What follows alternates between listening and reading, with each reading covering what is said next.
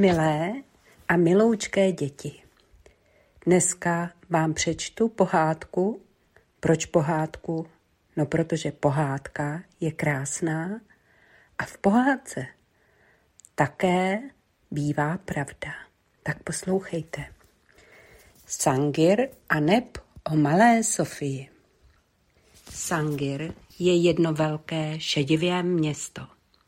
Je obehnáno velikou, metr tlustou a jako dům vysokou zdí. A když se podíváme pozorně, uvidíme, že ve zdi je dvanáct bran. Dvanáct přísných strážců střeží tyto brány ve dne i v noci. Město je hodně pochmurné a neustále nad ním leží hustá šedivá mlha.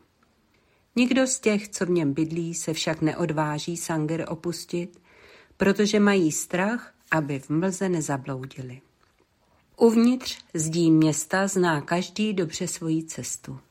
Všechny malé mosty a mostíky a úzké uličky, s domy jako věž vysokými, to všechno je z betonu.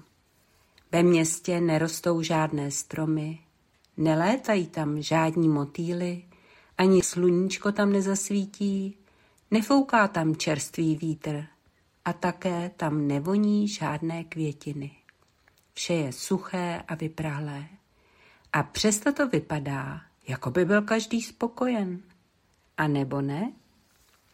Sofie, pojď už přece domů. Je pozdě.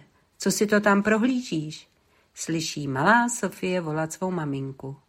Děvče však nemá vůbec žádnou chutí domů. Vlastně nemá náladu vůbec na nic. Celý den se toulá sama, nespokojená po ulicích. Vůbec se ve městě necítí jako doma. Je to tu tak hlučné a těsné. Páchne to tu.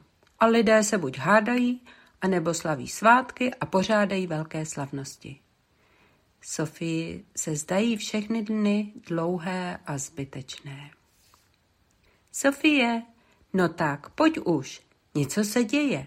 Tatínkovi zavolali z úřadu a musel jít ještě dnes večer na hradnici. Její otec, Ikar, je ve městě starostou. Rozhoduje o tom, co se ve městě dělat smí a co nesmí. On rozhoduje, kdo smí vstoupit do města a kdo ne, a co se do něj může přinést a dovést. Tak například je přísně zakázáno přinášet sem růže a prodávat je. Sofie jde znuděně nakonec přeci jen domů. No konečně. Tatínek musel rychle do úřadu. Ve městě se prý objevil člověk s kyticí růží a chtěl je prodávat. Nebo snad dokonce rozdávat. Sděluje jí stěšeně maminka. Cože? Růže?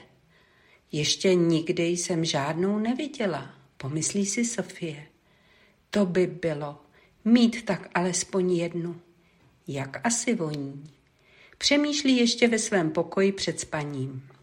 V tom ale zaslechne, jak se otec právě vrátil z úřadu.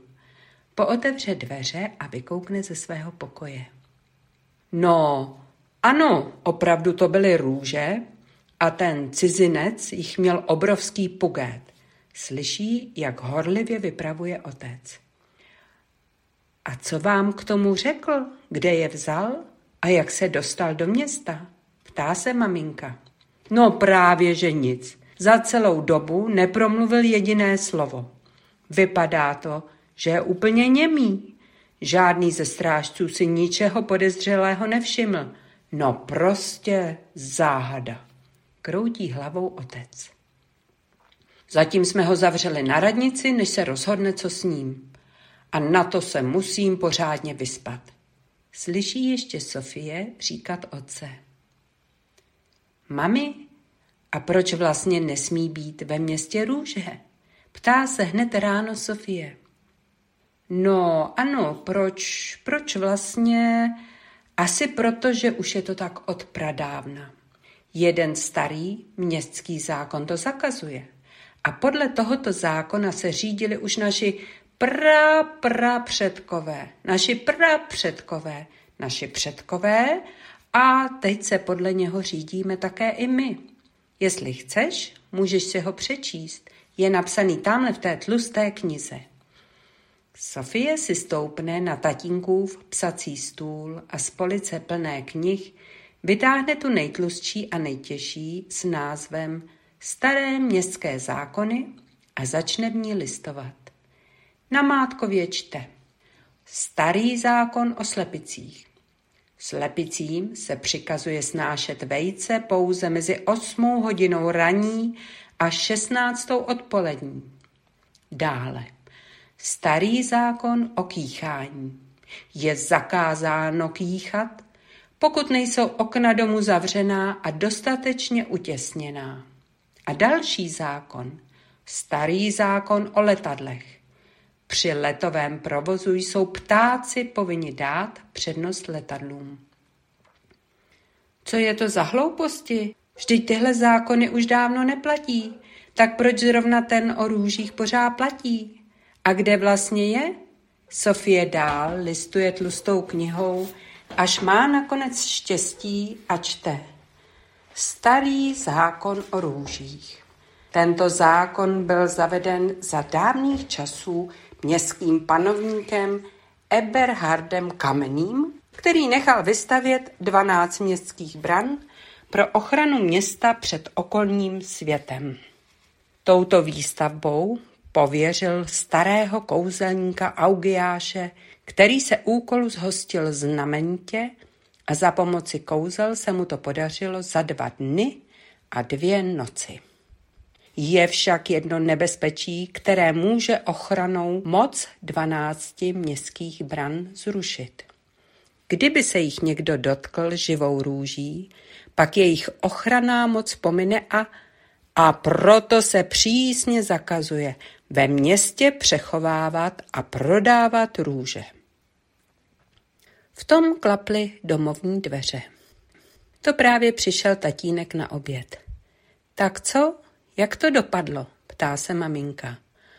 Radši se neptej, ten cizinec prostě zmizel, je fuč, dveře byly zamčené a on byl pryč i s růžemi.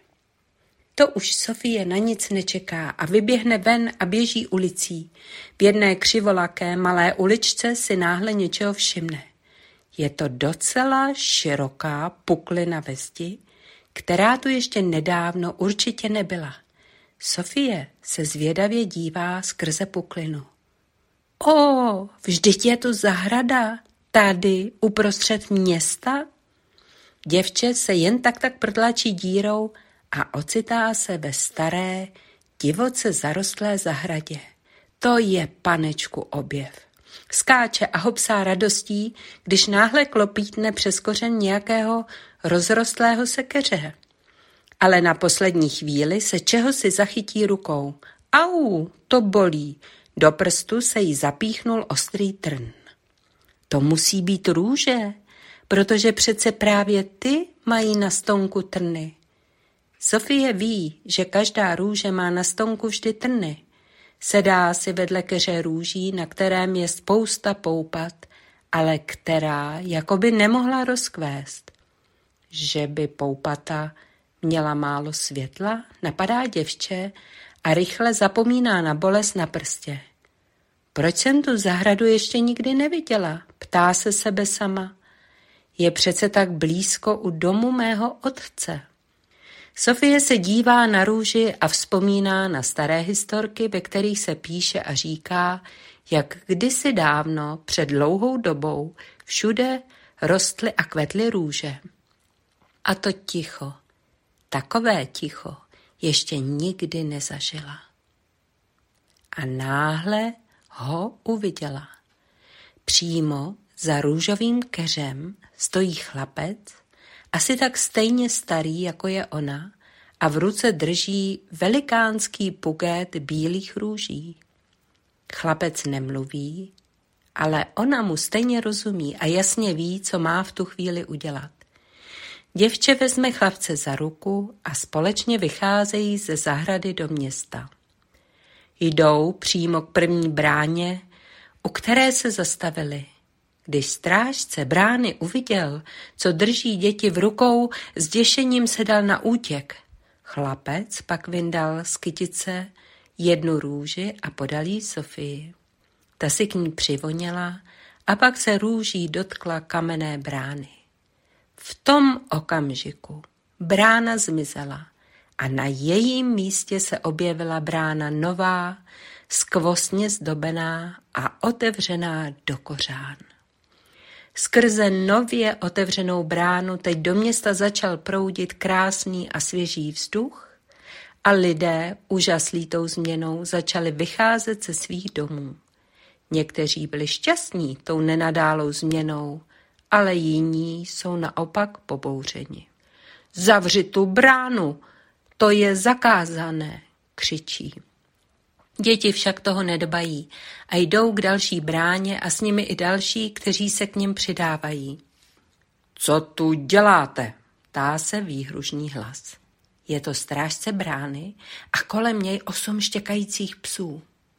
A honem, koukejte odsud vypadnout, bručí strážce naštvaně a psy zle vrčí.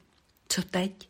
Děti se na sebe smutně podívají, když v tom dostane Sofie nápad. Vezme růži, přejede jí strážci pod nosem. Jak ten se nadechnul její vůně, hned se celý jakoby proměnil. Najednou přestal láteřit a na jeho tváři se objevil úsměv a pak z ničeho nic usnul a jeho psi s ním. Potom se Sofie opět dotýká růží staré brány, která mizí a hned na to se ve zdi otevírá nová. Tou novou branou proudí do města krásná a libá vůně. Stále více lidí se teď k dětem začalo přidávat a Sofie jim vypráví o růžové zahradě a ukazuje k nebi na první sluneční paprsky, které prosvítají slabonce mlhou. Někteří lidé se hned vydávají do centra města, do staré zahrady s růžovým keřem. Tam už slunce svítí silně a je tu i nádherné teplo. Sofínu otci se vše, co se ve městě událo, brzy doneslo. A v jeho domě se rozlostil velký neklid. Co mi to tu vyprávíte, ptá se velekaně. Moje Sofie s tím prodavačem růží a s mnoha lidmi hledají ve městě staré brány, aby mohlo světlo a vzduch do města a aby mohli růže opět kvést? To přece nemůže být pravda. Na to musím hned vydat nějaký zákon, stráže. Každou růži, kterou najdete, vytrhejte a zničte.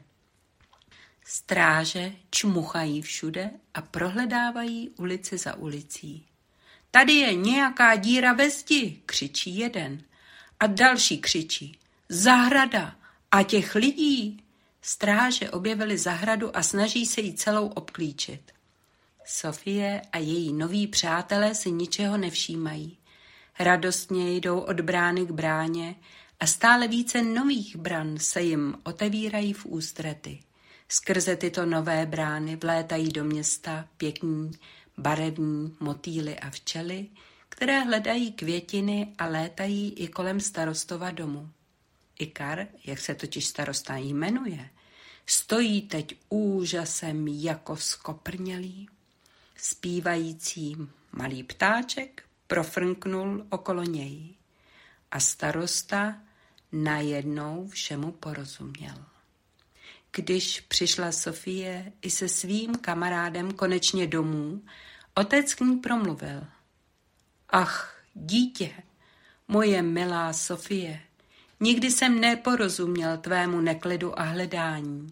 Vždy jsem se snažil pro město dělat to nejlepší, ale ty a tento chlapec jste pro něj dokázali udělat v několika málo dnech více, než já za celý čas mého starostování a Sofie radostně objímá svého, jakoby náhle zestárlého šedivého otce.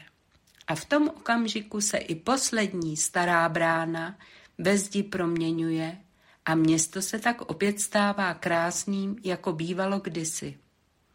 Mlha už zcela ustoupila a ve staré zahradě rozkvetl další, nový růžový keř.